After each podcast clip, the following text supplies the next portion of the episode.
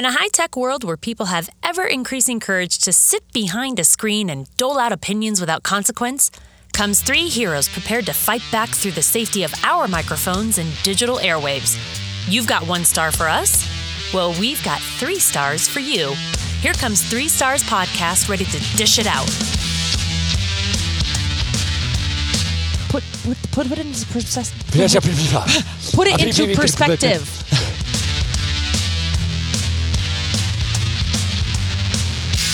Hello. Thank you for joining us here on Three Stars Podcast. I have, I'm one of your hosts, Samantha, and I have been recently watching Molly Shannon's SNL skits and the NPR that she and the other lady do about sweaty balls and muffins. Yes, but we're a podcast that doesn't talk about sweaty balls or muffins. We talk about Yelp reviews that people don't know how to write. But I am here with my two wonderful, delicious roasts. Bill and Brad, say hi, gents. Yeah!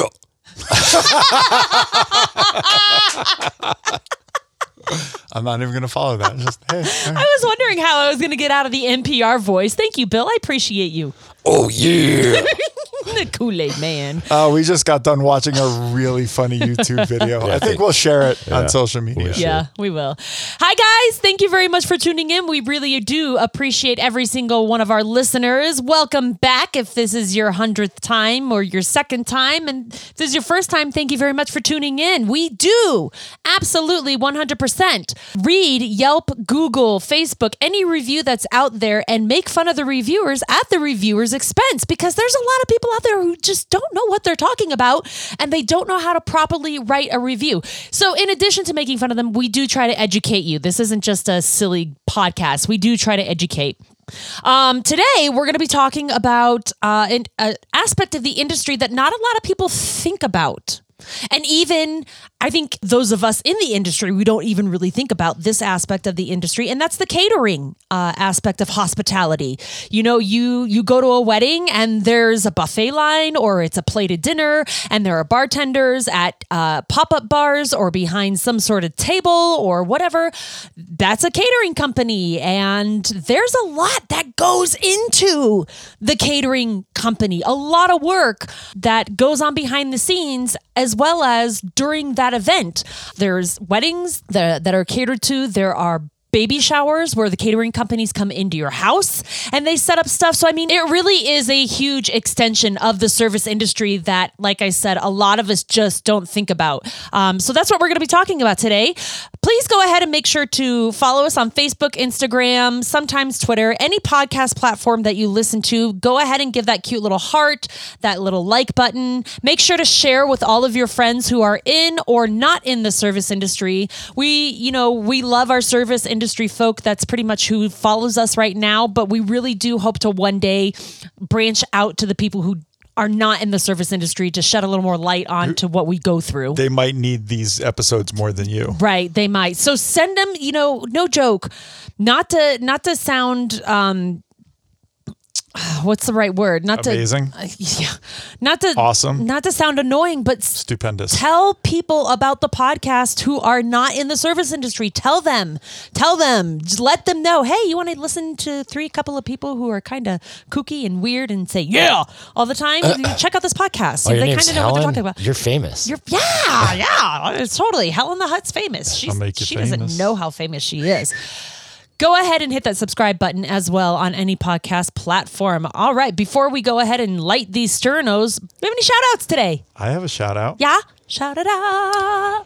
I would like to shout out all of my former coworkers. Oh. Former. At Wynkoop Brewing. Oh. Now, we have, throughout this episode, said that we have to be cautious about naming the places where we work because, our jobs may not like it. Yeah.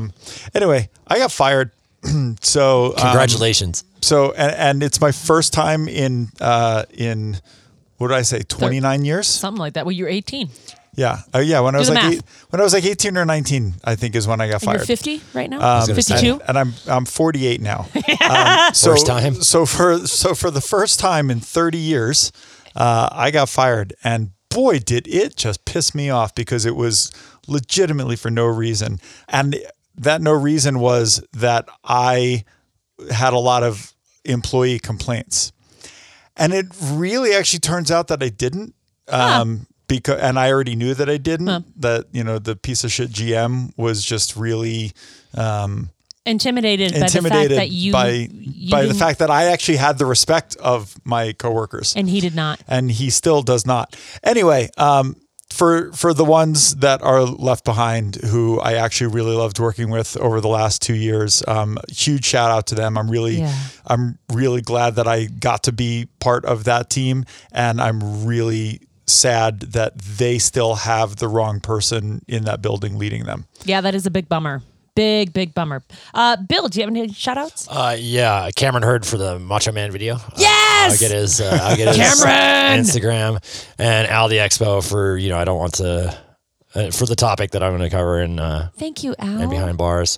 Yeah, I don't know your last name, Al. Sorry. But it was a super meaty topic that I've been mulling over for weeks. So thanks for that, because I don't have enough to think about. Already? I'm going to shout out one of our all-time favorite, long-time supportive, avid listeners, Tasha Powers. Girl, I love you.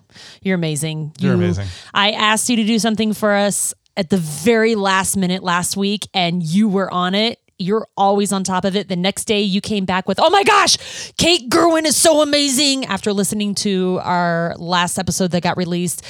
You're just wonderful. Thank you very much for still listening. I truly adore you. I love you to pieces. I miss you. Thank you very much for your support. You're just phenomenal. So that's my shout out. Okay, before we light these sternos, we're going to go ahead and start with a drink. Brad, what are we drinking today?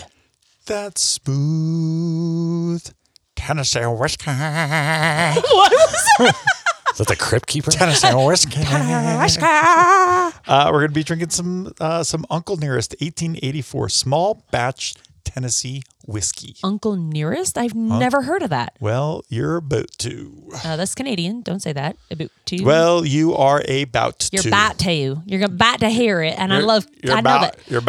About to hear it, and I know that Kelly Vale loves my accent, my Southern accent. So I'm going to do it real Southern Vale. Yeah, Southern Vale accent. All right, shall we go ahead and move into some appetizers, gentlemen? Yeah. Oh, dear. So, again, we are pulling reviews from catering companies in the Denver metro area. And I will give little highlights about what goes on behind the scenes with catering as we go through these reviews. Who wants to take the first one? I can do that. Yeah. Serendipity Catering, 4.5 stars overall, Lakewood, Colorado. It's a 1-star Yelp review from September 2017. Catered for Sunday brunch at Cherokee Castle. Food was horrendous. We paid for the buffet brunch. There was minimal food, and I was only allowed one piece of bacon. That is legitimate. Bitch right there. The breakfast sandwiches were soggy as the tiny finger sandwiches... The breakfast sandwiches were soggy as the tiny finger sandwiches. Serving staff was rude and wouldn't allow us to take extra food. I feel like this guy's really heard about the bacon situation, which he probably is understandable. I get that too. What do we think of this review? I mean, it's informative. It's concise. There's no pictures. No pictures. Yeah. Why was the food horrendous? I mean, I understand the breakfast sandwiches were soggy as the tiny finger sandwiches, but I mean, was the bacon soggy too? What I wonder, because you said that's a legitimate bitch about the bacon. Yeah. Right. And I would agree. It is. But Samantha actually mentioned something to me while she was putting together this episode. And it is that the first people through the line could be more considerate. And they often take too much. Yeah. And so you then end up with not everybody getting some, because this person might have gone through the line and been like, yo, bacon. Yeah, I need a side of bacon with a bacon chaser, please. Right. And that is like, that's also a legitimate issue. Yeah. So but, when it's serving a catering event too, like there's a limited supply, right? Right. Like, it's not like they have a kitchen, they just throw more bacon on the fucking grill, you know? Yeah. I love this conversation. I don't know where Cherokee Castle is. I don't either. But I'm assuming that it's probably something like they brought in a catering company for an event and you paid as part of this thing and then you go through the buffet line or whatever it is. I'm assuming that's what this is. Yeah. Let's see. Cherokee Castle. Speaking of brunch, let's cheers. Cheers. Whiskey. Speaking of bacon chasers. Oh, we should have had some bacon with chaser. It. Damn it. Ooh, that's hot. That's bourbon. And it's sweet. That's whiskey. Sweet. It's Tennessee whiskey. It's whiskey. Whiskey. Okay, so no, I don't think gents, it's hot. You were talking about limitations. It is 93 proof. I was going to say that burns a little bit. That's spicy. That was hot. That's spicy. It's funny because I'm like, I don't think it. Ooh, are you guys getting that like American oak? I was going to say cinnamon almost, but I mean, you should be. It's what it's aged in. I know, but it's like pine. You can literally taste logs. Is this what terrible. We're doing for happy hour now? Just repping shots. I know. That sounds awful. Okay, so this first review, there's a lot behind that. A lot of people don't understand. So we paid for a brunch buffet. There was minimal food, and I was only allowed one piece of bacon. Bill, you're absolutely correct. People go through and they just have a side of bacon with a side of bacon and an extra shot of bacon. They do not. And this is what I told Brad when looking through these reviews. People, when going through a buffet line, do not think about anybody but themselves. Just like in any restaurant. We all know in the service industry that when a customer walks in the door, it's all about them. Me. I know. Hi, my name's Bill. I like Diet Pepsi. Yep. Okay. Thanks. Okay. Thanks for interrupting my little spiel. So a lot of people, when they go to events that are not paid out of pocket by themselves, they don't realize that there's other people behind them that want food too, and they just pile food on their plate. So maybe you were only allowed one piece of bacon because that's what your host had budgeted for, or... Yeah, you're mad at your dad, not at me. Right. Or maybe because the person 5 people ahead of you took one too many bacon, and then the staff had to come in and be rude and be like, no, only one piece of bacon. Sorry. Yeah, sorry. They had to put the fucking... Right. The limit. Right. The rations. They had to ration the bacon. Because the worst place to be in that buffet line is the last person to go through and not have any food. Buffets are kind of weird anyways. Yeah. Well, and I know that this is going to come up again, but knowing the guest count is and that's key. RSVP question. Motherfuckers. Correct. You know, when sitting down with one of my former bosses, Crystal, who I absolutely adore, with the catering company that I worked for a while, I got to watch all of the emails back and forth of, you know, dietary restrictions and how many people are coming to the venue and what is the final head count? And then Crystal would then go to the owner / head chef of the company and say, hey, Lenny, we have this many people coming. This is the final head count. So Lenny would prep for 100 people. I'm going to need at least 400 pieces of bacon. Right. And then some to make sure that in case somebody did go through the buffet line and take 5 pieces of bacon when they should have only had 2, that there were still bacon for other people to have, including his staff. Lenny was good that way. So family meal is important. We should totally talk about that. We need to have a family meal episode. So, I'm really sorry that you could only have one piece of bacon. I'm sorry the breakfast sandwiches were soggy, as well as the tiny finger sandwiches. When you get food catered to you, there's a window. There's a sweet spot. Yeah. And Goldilocks zone. Yeah, like the food is already pre-made, sometimes the night before, and sitting in a cooler. So I apologize they were soggy, but look, you're not at a restaurant. You're not getting fresh food right then and there. And the serving staff was rude and wouldn't allow us to take extra food. Well, again, that's not the serving staff's fault. That is actually your host's fault and your host's discretion. Your host can either say, I want my folks to be able to take leftovers, which means we have to budget accordingly, or no, they get through the buffet once. If there's leftovers, they can go through again. If there's not leftovers, I'm sorry, they don't get to take it home. Yeah. That's just how it goes. Yeah. 1 star. And like you said, a lot of times the catering company does plan to feed their staff as well, right? Because their staff is there through what would be considered a meal break. Yep. And so they need, you know, so yeah, sorry. Like it's kind of, it's all incorporated in. And yep. Yeah, I say 1 star. 1 star too. Jubilations. Brad, go. I agree. Jubilations. Yes. That sounds more like an expression than it does, you know, a title. Anyway. Okay, this is 5 star on Google. They are up in Estes Park. This is from 3 months ago. Jubilations did an excellent job catering our wedding. The food was delicious. They were responsive/accommodating in the planning process, and the staff kept our day running smoothly. We loved that we got to keep the leftovers. We enjoyed our wedding barbecue for days afterwards. We couldn't recommend them more highly. Huge thanks to all the Jubilation staff. Okay. Where are the pictures? I could have used pictures. Why was the food delicious? What did you have?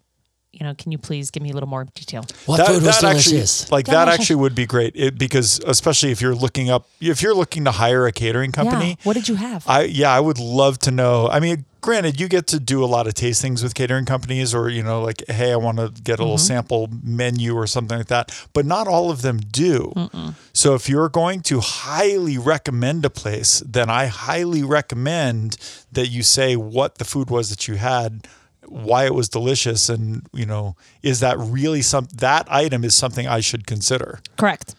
I like the fact that in this review, the couple got to keep leftovers. That's important.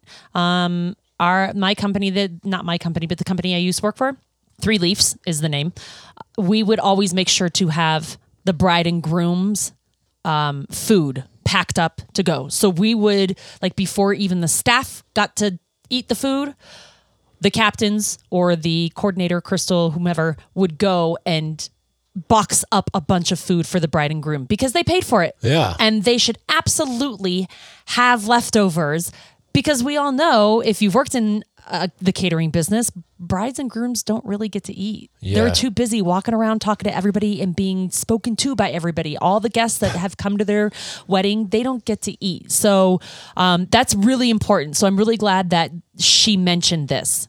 And again, also, it's part of budgeting. Yeah. She obviously spoke to the director who handled their wedding and said, hey, we want to make sure we have leftovers. So let's go ahead and pay for that amount of food, which is great. The staff kept their day running smoothly. What did your staff do? What were some hiccups? What were some things that you could elaborate on? I've been to a lot of events where stuff has blown away and knocked off decoration in pieces and broken it. And it's our job to make sure that your wedding is flawless and it looks great. I've gone to in-house events and I've had to set up in houses, you know, where dry ice was important and we have to stay on top of it. That's not in our job description, but we have to stay on top of dry ice, which can be a really dangerous thing if not handled properly. Right. So it can kill you. It definitely can. It can burn you severely. Yeah. So how did the staff keep your day running smoothly? You could have elaborated a little more, please. I'm going to go ahead and give this 2 stars. The only thing preventing me from 3 would have either been pictures of the food or a description of the food. Like all the other stuff that you're mentioning, I think is important stuff as like an added extra. But if you just say that everything ran smoothly and you didn't notice any hiccups, that's fantastic that you did not. But I definitely, like, if I'm looking to hire a catering company, it's going to be heavily based on the food. And I'd love to know what it was. Yeah, I agree. Bill? 2 stars. 2 stars. I was also going to give it 2 stars. You know, I mean, overall, reading this review, I would definitely want to call Jubilations to see, you know, how they really are. So 2 stars all around. I would almost have been just a thought in my head. I would have almost said 3 stars also just because of the fact that they actually did it. I mean, one of the things that Samantha noticed when she was looking up reviews of catering companies is that not a lot of people actually go and write reviews for the catering companies. They just leave stars. Yeah, they just leave stars and then they don't actually say anything. Yep, which is rude. Rude. Okay, those are some decent appetizers to get our palates wet. Should we go ahead and move into Behind Bars with Bill? Bill, what do you have for us today?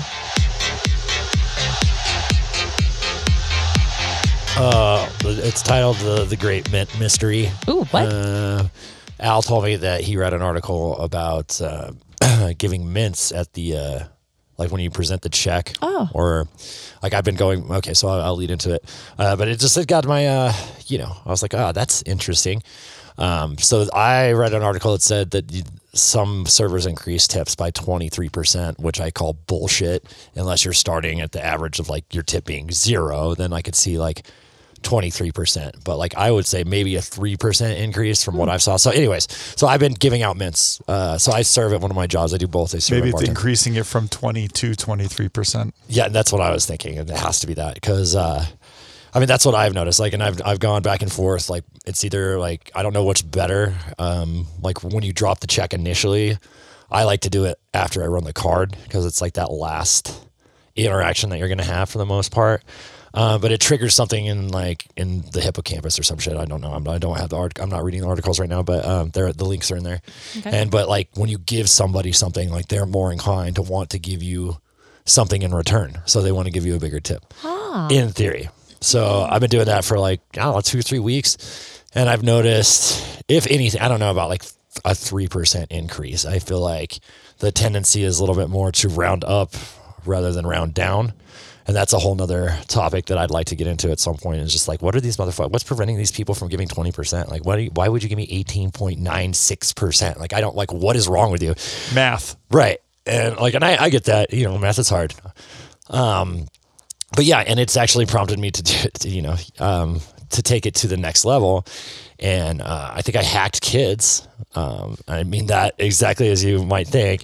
I mean, like, so not like why stop at mints is what I'm getting at. So I found a little rubber ducky and I just had it like in my pocket with my mints. And so I'm pulling out the mints and the rubber ducky falls out. And it's like, that's a conversation starter, right? Like my switchblade falls out, like my brass knuckles. And like Kevin bought little dinosaurs. So we have like little dinosaurs behind the bar. So I just had them in my pocket too. So it's like, and it works for the kiddos, right? Like at the end of the day, you're like, you're giving the mints and they're like, oh, okay, there's two dinos. There's two of you. I guess you can keep my dinos, or you know what I mean? And it worked. That works. That absolutely works. Like, cause I mean, kids can go either way when I'm waiting on them. Cause like, if you're well behaved, like I'll engage with you like I would an adult.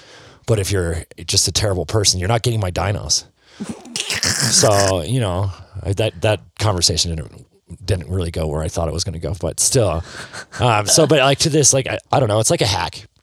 And especially if mints are free at your place of business, like it's a one little thing you can do to help yourself out. It's not going to, that difference isn't going to make or break your day, but like on the average, if you're getting an extra 1 to 3% on every check, like that's not a bad thing, right? No. So, no, I mean, that ends up being hundreds or even thousands of dollars a year if you increase it just a bit. So, I just thought it was an interesting topic, and I thought it was, that is a conversation for you, a little conversation starter. That is. We've talked about what we do to, humor as a weapon and such as that, and I think that mints are great. I also think jokes. I had a couple the other day that the wife was very disgruntled. She was just grumpy. All out grumpy, and I'm going through my spiel, do we have any allergies, dietary restrictions, how are we looking on boarding time, and I'm just going through all of it. And my last question, I said, I have one more question for you guys, and I'm very serious about it. And the husband's like, okay, yes. And I said, how many tickles does it take to make an octopus laugh? And both of them stopped, and she cracked a tiny smile. And I looked at both of them and I said, tentacles. And she chuckled. And that, like, and she was still kind of grumpy towards me afterwards, and I was like, okay, I gave you my joke. You're still going to be grumpy. I'm not going to extend the olive branch. I'm not going to keep doing that.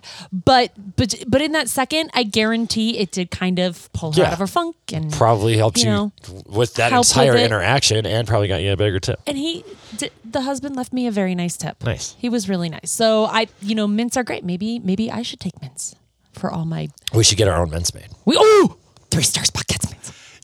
One of the things that I try to explain to people, and like these are like all like little things that you can do to increase your odds, increase your percentages and whatnot. And one of the things it was taught to me was in the aspect of flair bartending, right? Some people love it, some people hate it. But when it was taught to me, the goal was using flair bartending as a tool to. The goal was increase your tips by 6%.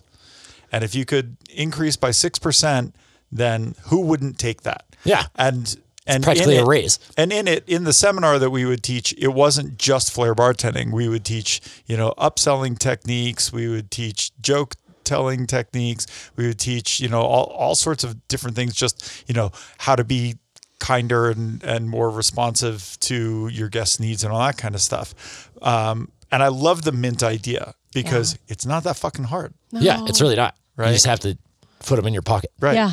And I mean, at the airport, actually, we used to have a big old thing of Andy's Candies for people to grab on their way out the door. Yeah. But I love those, but that's too late. They've already signed the check. Exactly. Yeah. We used to have people who would reach in through the gate. And when the gate was closed, they'd reach in and they'd grab a handful. I would just take those fucking things. I know Andy's mints are the best. I think that's a really good behind bars with Bill, because while it's not huge educationally. Yeah, I just scratched the surface of the topic too. I mean, you could go down this rabbit hole. You could totally go down the rabbit hole, and it's like you said, it's not a big deal. It's something small that makes a big difference. When I had the realization about the kid thing, I was like, oh my God. I've been missing out on this for the entire time I've been waiting on kids. It's not that hard. You just throw maraschino cherries at them and little dinos and they're happy. Right. Yeah. They just got a new toy. Yeah.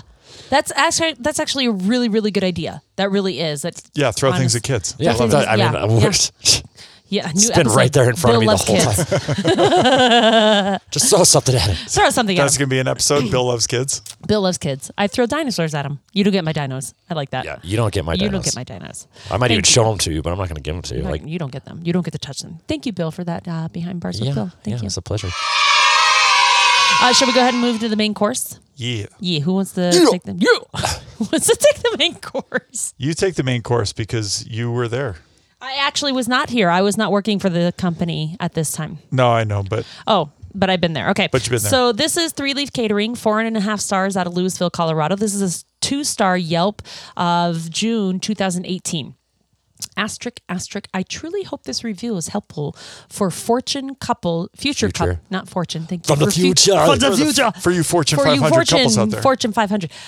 For future couples working with Three Leaf Catering, I want to say from the start that I would still recommend working with Three Leaf for your wedding and believe that what happened at our wedding was not typical for them. Okay, so already you're starting off with an oxymoron. We were really wanting a farm-to-table feel with great quality food at our wedding while still needing to stay on a budget. What really appealed to us about Three Leaf were their amazing reviews, their passion for good food and ingredients, and the fact that they have their own farm, which is true. From the start of our communication, they were very responsive and helpful in figuring out ways to adjust the menu to have what we wanted while staying within our budget. Go, Heather and Crystal.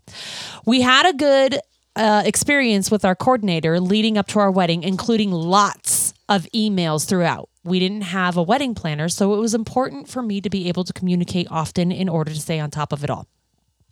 The biggest issue of the day was that they completely ran out of chicken, one of the two main dishes, and salad before half our guests had gone to the buffet. They took full responsibility and admitted that there was some sort of mistake and not enough food was brought to the venue. It was unbelievably disappointing and embarrassing for this to happen and extremely unexpected from this company. We felt like if nothing else, their one job was to make sure everyone was well fed with great food, and that's where they fell short.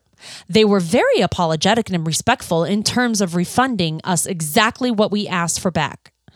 Again, we want to believe that this truly was an anomaly and that the company has learned from it and won't let it happen again. We just recommend if you're going to use them that you have a conversation about this or any other potential issues beforehand. Okay, this reviewer really pisses me off. I think I nodded off. Really? Drinking that the world's strongest coffee? Okay. The hashtag. No, I was just saying it's a long fucking review. It is a long review. I chose it because this is a very clear issue about food shortage, which we hit on earlier in the appetizers, and that your first half of your guests obviously did not know how to portion. and they took way too much food. And I'm actually going to flip this around. I portion like nobody's ever portioned before. Little tiny. Some call me a portion animal. I can actually flip this around onto this young lady, this reviewer, and say that you failed to overspend on food to make sure that your guests were properly taken care of. Because at the end of the day, you're the one paying for the food. You should budget properly. And you should make it very clear that you want to have more than enough food for all of your guests. If that's a big concern and you were going to be so embarrassed by it, number one, make sure you overspend on food. Yeah. And number two, like, don't blame us. Talk to your guests. Hey guys, just to let you know, everybody has to eat. Yeah. Throw it in the RSVP. Make sure that everybody gets through the buffet line with a good amount of food, but not over. Yeah. Don't over plate your plate. Don't overstuff your plate. You know what I do wonder is when it says that they took full responsibility and admitted that there was some sort of mistake and not enough food was brought to the venue. I do wonder if there's something. If there is something there, they forgot a pan. Yeah, I guess that happens. Or something happens. Like that. It does happen. And if this is even the case, right? Like, did that actually happen? We don't know. Like, right. Which sucks that there's not a response from the owner, and that we don't know if they actually did accept full responsibility, or did this person without a wedding planner fail to give a proper RSVP number? I mean, it is... One of the things that I think catering companies do well, generally speaking, when I have had, experience in hiring a catering company, is if I tell them there's going to be 90 people there, they plan for 100. Yeah. Usually. I mean 115, 120, yes. Okay. So they plan for more. They overplan. So it's a big question mark to me on this review. Was it the catering company, or was it the person not giving them correct numbers? I don't even think it's correct numbers. Again, because I've worked a lot of catering events with Three Leaf, and people will go through the buffet line, and they will look. Some of the biggest problems with weddings and such is that people don't know how to properly handle themselves at a catered event. Yeah, they don't tip the bartenders when it's free. They go slowly. They talk. Even if it's not a wedding, it's like a corporate event. People talk going through the buffet. If it's a wedding event and we're on a strict timeline and I'm the person monitoring this timeline, I can't walk up to the customers, the guests, and be like, hey, Come on, hurry up. Stop talking. Get your food. Come on. That would be awesome. I got 20 other tables that I have to release. People don't take this into consideration. I can tell you from this company's standpoint, we ran out of food once the entire 2 years that I worked for this company. And we barely made it 3 or 4 other times. And that was because when we noticed people taking too much and putting too much on their plates, I would have the staff and I step in and portion. We would serve you. Yeah, then that's what I was going to say. That's how you solve that problem, is you have someone actually serving. Yeah. And it also helps the flow of people getting through the buffet line. So, not to mention, Lenny owns multiple restaurants in the Boulder area. And Lenny, one of the first things he told me when I sat down and took the position that I did take with the company was, we will help you no matter what. If you are here, call me. Call somebody. We'll get you food. And that is what Three Leaf is all about, making sure, because Lenny knows, Crystal knew, Heather knew, they all knew running out of food is like the worst thing. It's the worst. And right here it is in the Yelp review. It's the worst thing. So I'm going to say this was not on Three Leaf's side. This was not their error. It comes down to people going through the buffet line and taking way too much food right out of the gate. Well, and knowing Crystal, I don't imagine that she would say, well, no, I actually imagine she would accept responsibility, even if it wasn't, because she is very much about making the customer happy. Correct. And that at some point, the argument isn't worth it. Nope. So that's... So like that's what I know about her. She's definitely out to please. I'm going to give this person 1 star because I'm not about to 86 the person because they do recommend that you use them again. But what I don't like is... It seems like the issue was solved like in the moment and you still talk to Yelp. Right. So, well, and that was the thing. Like it was solved to your satisfaction in that you said, you know, you got money back and all that kind of stuff. And then you still went and left only a 2-star review. That's kind of right. Like petty.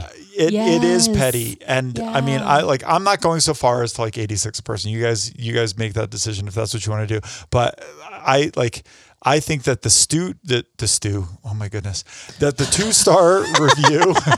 The stew. Is, stew star? Yeah. But that the dark star review. Dark star. Is awful, especially if you're saying that you were ultimately satisfied. Yes, you may have some legitimate gripes about this. But yeah, it's strong stuff, man. Is not a shooting whiskey. Yeah. No, it's a sipping whiskey.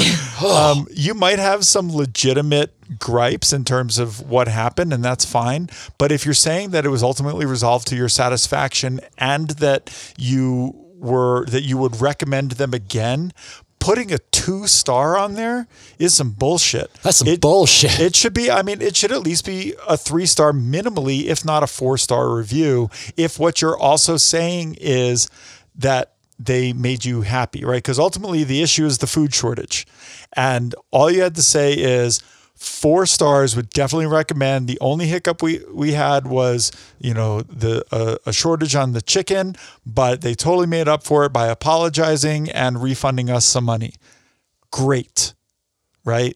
But this 2-star bullshit. Yeah. So it's pretty whacktastic.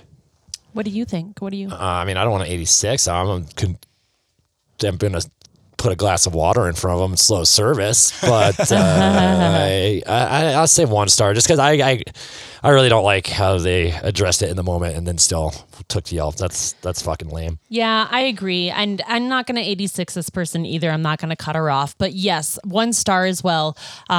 You were very petty. Everything was fixed. The overall experience of your day was wonderful. And yet you still... whined, hoping for what else I don't know, some sort of satisfaction, exposure, and took to Yelp about this. And again, I'm gonna go ahead and say it's not Three Leafs Catering's fault that your this happened years ago that your half of your people didn't get to have the chicken. But let me also say there was a second dish there. So I'm really sorry they didn't get the chicken. It was probably salmon. Our salmon's really good. That makes sense. You know, there was a second dish. You ran out of salad. Well, you know, don't take big scoops of salad. Look, I just want the ranch anyway. It's just poured in my mouth. I know, it's so good. But it just, it's just ridiculous that this lovely lady came back to Yelp to whine and complain a little more about something that had been corrected. Yeah, on the spot. So, 1 star. All right. Boo. Boo, shame. Babishk, slime, muck. Boo! Shall we go ahead and take a break before we jump into happy hour, gents? Yes. Yeah. Yes. Yeah. Yeah. We work in bars that get 3 stars. I'm not your minion. Fuck your opinion. Fuck your 3 stars. Hey.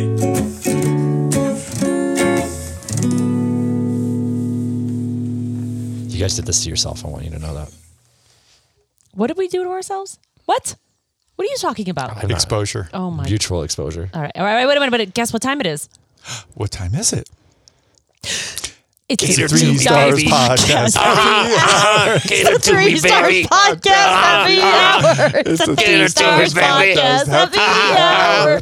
Let's get our drink on. Yeah. You have no idea. I thought about that like 20 minutes ago. I was like, oh my God. It was just like there. You just like handed it to me.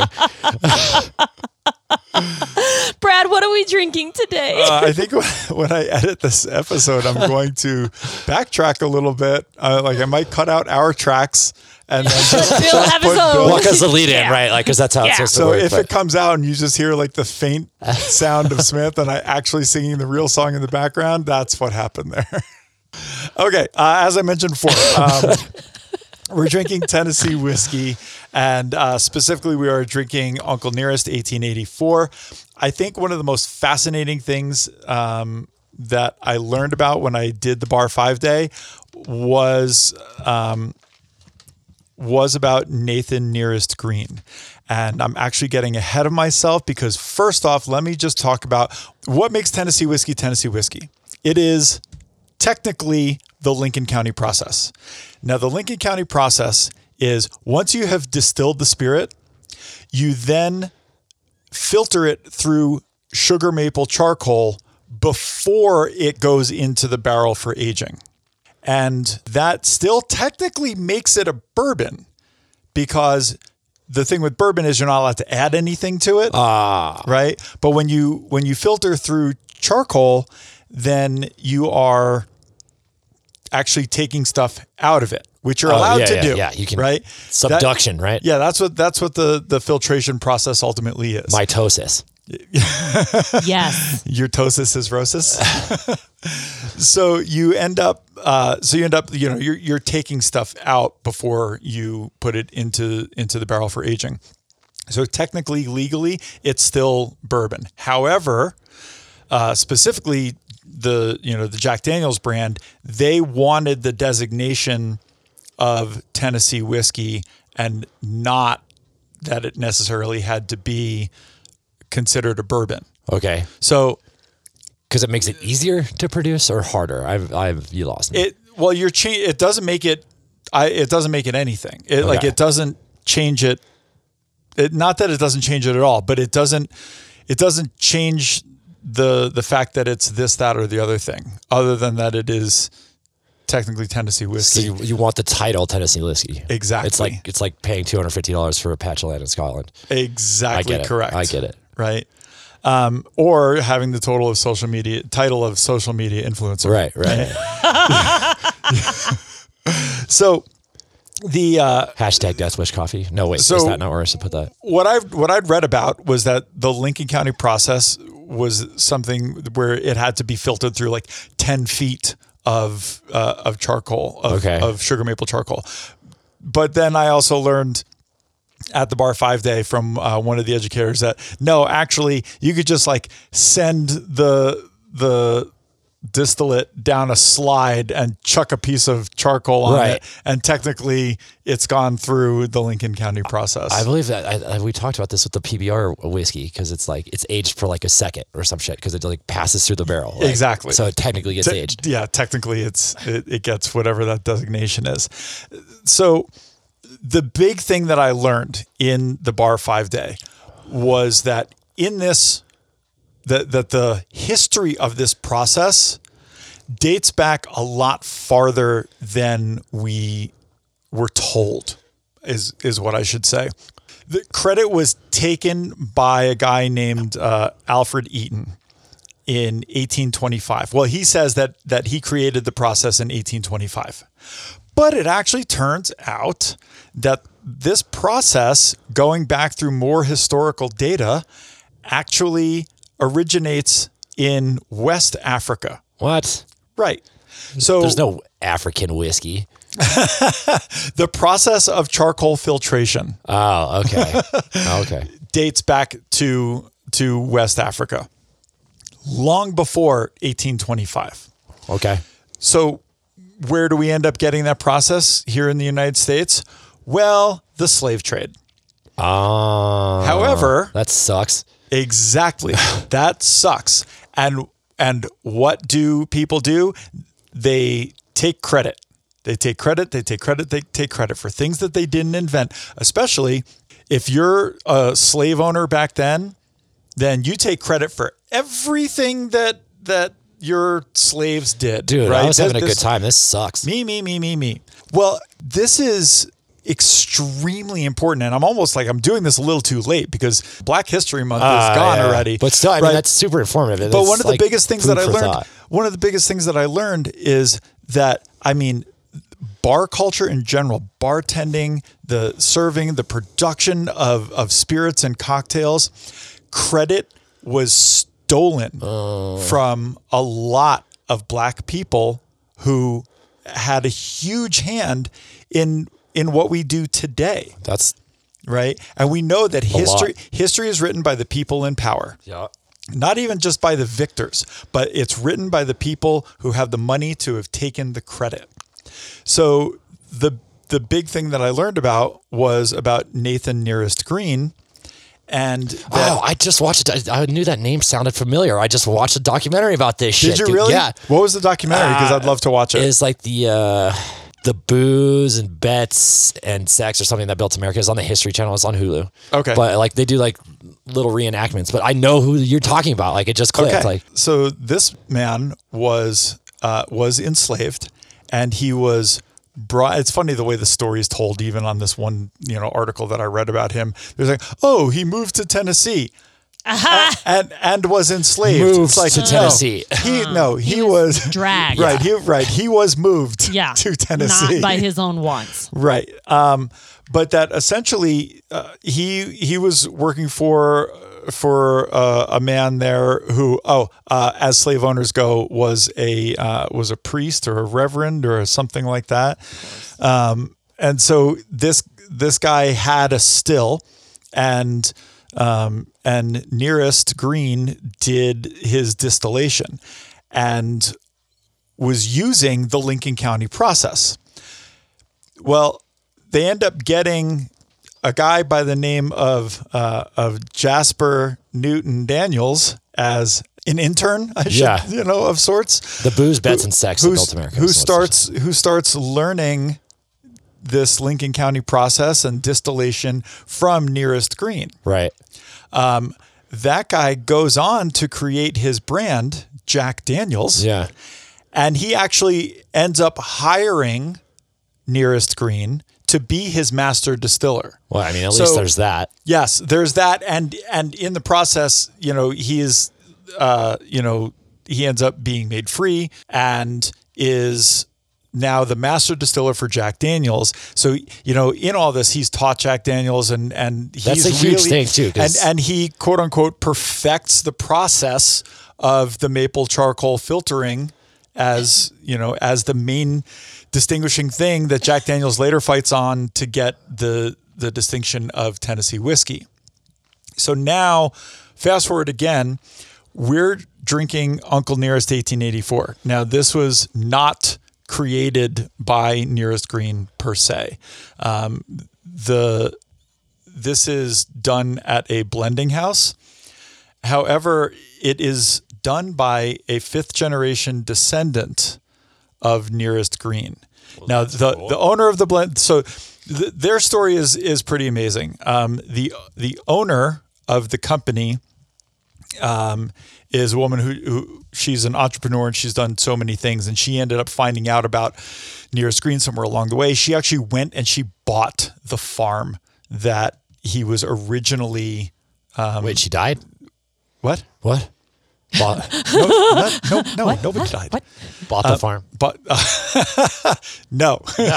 She purchased the farm, and then they created this blending house, and the master blender is another woman who is the fifth generation descendant of Nearest Green, and she is one of the most award-winning master blenders in the country. She won.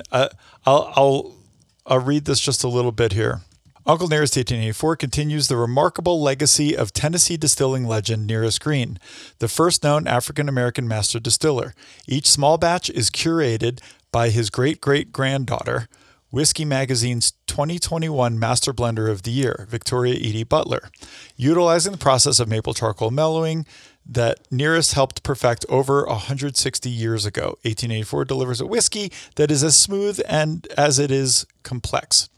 So this just says 2021, but she also got that award in 2020, and is, I think, it's just amazing. Like, she is continuing the legacy of her great-great-grandfather, and is being able to, and like now finally, because of brands like this, because of people that are continuing to do the work and shed light, like the reality of history, it's wild, is coming to light. And I love that you saw a thing on the History Channel about it. Yeah, they talked about Philip Morris a lot, and like Tennessee or whiskey, like Jack Daniel's, and that whole thing. Like, there was this whole thing during Prohibition where like whoever was running Jack Daniel's at the time was like bootlegging the Jack Daniel's and filling them fucking the barrels up with water to like get one over on the po-po. So I mean, like, it's crazy to think about, man. Like, it's fucked up. It's sad. It is fucked up, and it's sad. It's crazy to think about. I do like that companies are now trying to do the right thing. Right. I mean, it took a lot of pushing. Yeah, Jack, seriously, Daniel, he's Jack not doing Daniels, this. Yeah, they knew the history, right? Yeah, that company, they were there, dude. Yeah, they were there. But they are finally now, I think as of 2016 is when they finally started including things on the tour about Nearest Green, and they started actually like they put an ad campaign out there, and so it actually did recognize that. And during the height of the Black Lives Matter movement, they partnered with the Uncle Nearest brand, and they have a push to recognize and hire a lot more people of color as part of, you know, really acknowledging the heritage that it came from, right? It wasn't just some white dude in the middle of Tennessee who was like, I have this idea. I mean, I would say hillbilly. Like, I would interpret that a little bit different, but yeah, I get it. Like, oh, just some fucking redneck just decided, oh, I'm going to start throwing all this shit in a barrel. Like, nah, dude, like somebody showed him how to do that. Exactly. And I love that it is really something that the process of charcoal filtering came from way back. Yeah. Well, that's super educational. I'm going to drink non-racist whiskey to that. Cheers. They are in all 50 states. It is really good. In just a matter of years. Like, they were only founded 7 years ago, and they're already in all 50 states and 12 countries.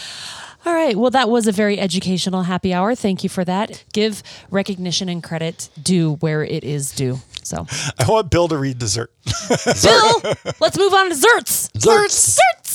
Get it, Bill. Get it. Me. Yeah. Serendipity Catering, 4.5 stars overall, Lakewood, Colorado. This is a 1-star Yelp review from March 2012.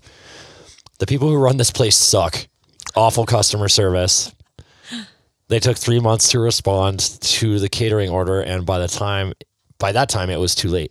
The guy who owns it, I believe, will rip your freaking head off if you park in their reserved parking spot and threaten to tow you. I would not recommend this place to anyone. People that the tow monsters can all get fucked. That's a sensitive subject to me, dude. Like, seriously, like, you got nothing better to do with your time. Like, I get it, private property or whatever, dude, but like, God. Come on. Your story is a little bit different. You were not parked in a reserve spot, and those people should have absolutely... I called the restaurant and told them it was in the middle of a blizzard, right? But whatever. You know, people are people. But at the same time, if you park in my reserve spot... That's my reserve spot. I'm employee of the month. Yeah, that's right. Employee of the month. I didn't kiss all that ass for nothing. I used to park in Lenny's spot all the time. Also, they took 3 months to respond to a catering order, and by that time it was too late.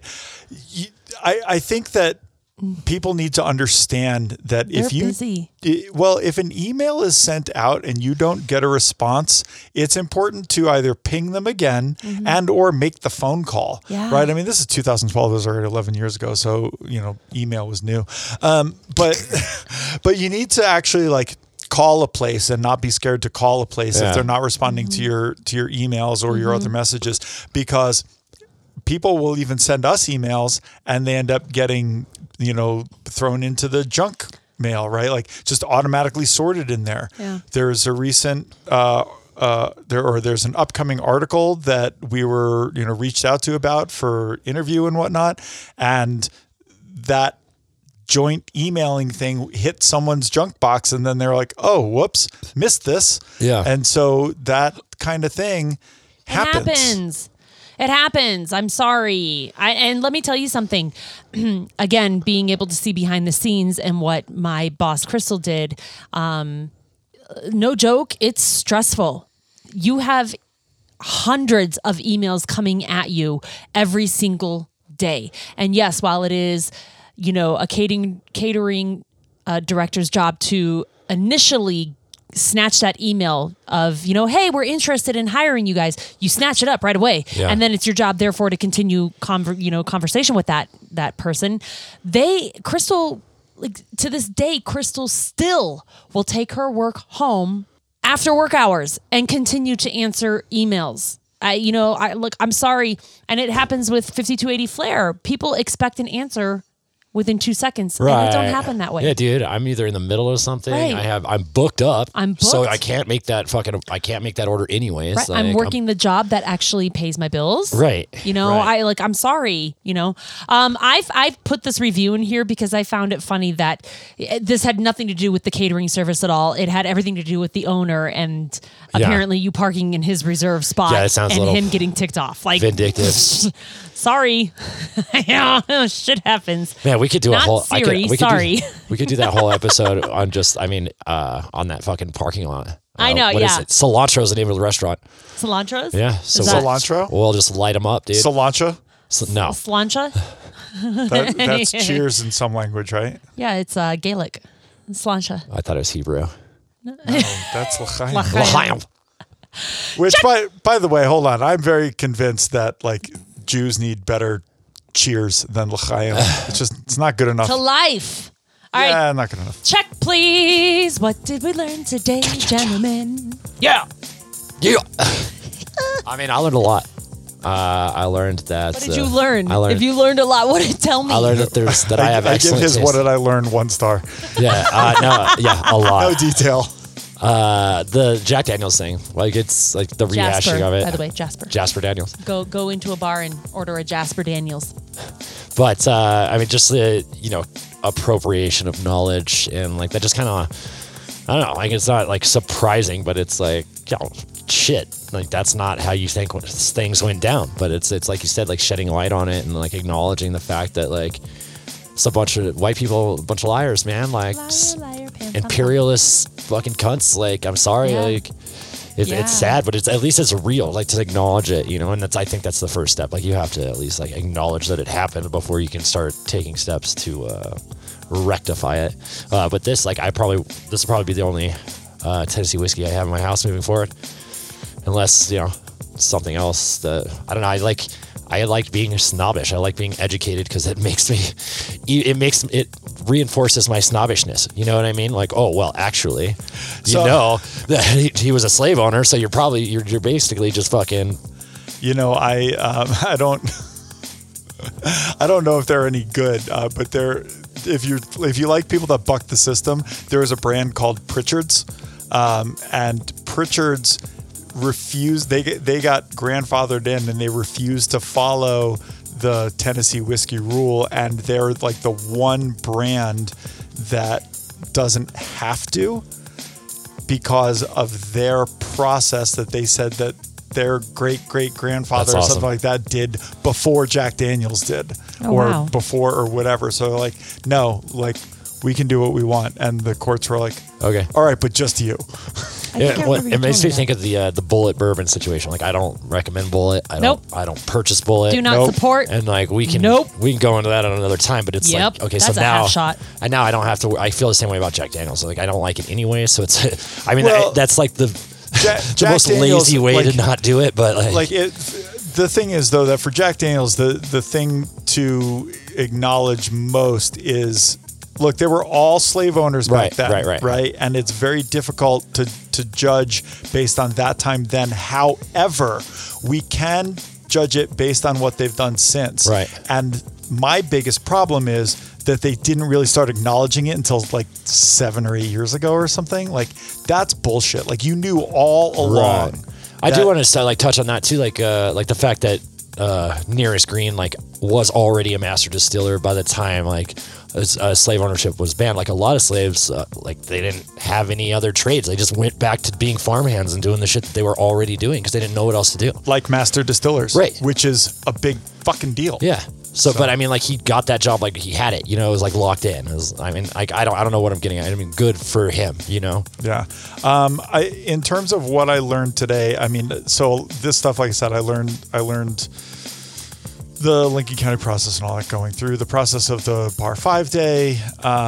And I guess in terms of what I learned today is make sure you get proper head counts when you're calling your catering company. Always get and make sure you actually communicate properly, and make sure you give credit to people where the credit is really due. Yeah. Yes.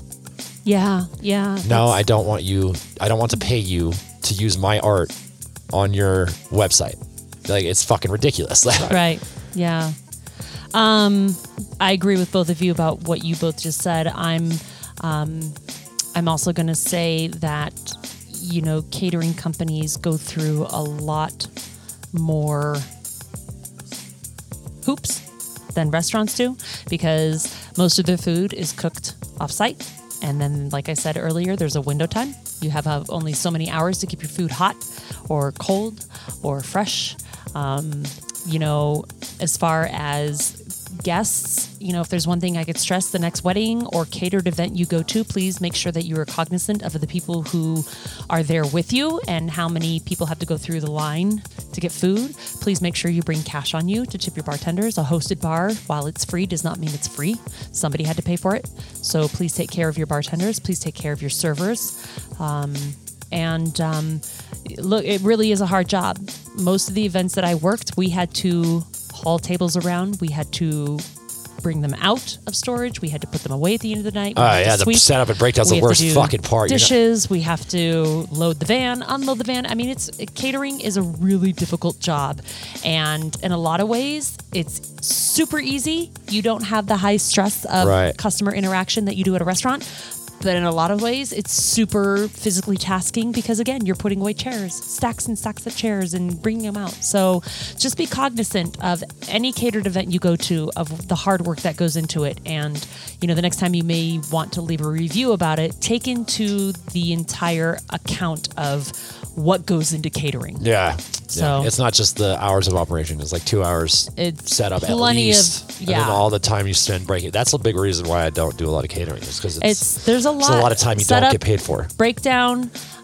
You know, I would have to be at Three Leaf's headquarters an hour to 2 hours before the event started because I had to pull all the equipment and I had to make the teas and I had to make the non-alcoholic beverages and I would have to sometimes help in the kitchen with Lenny and Carrie and I, you know, so there's a lot. There's a lot of work that goes into it. So just be mindful of it the next time you go out and there's an event catered. On that note, thank you very much for listening. We do honestly, truly appreciate every single one of you. If you have anything to say to us, please do so. You can reach us at 3starspodcast@gmail.com. You can go to our website and it'll take you to any of the private messaging links there. You can private message us on Instagram. I typically handle that, so you'll get me, Samantha. But Brad and, well, Bill doesn't look at that. Brad definitely looks at it. We just send everything to Bill to look at it.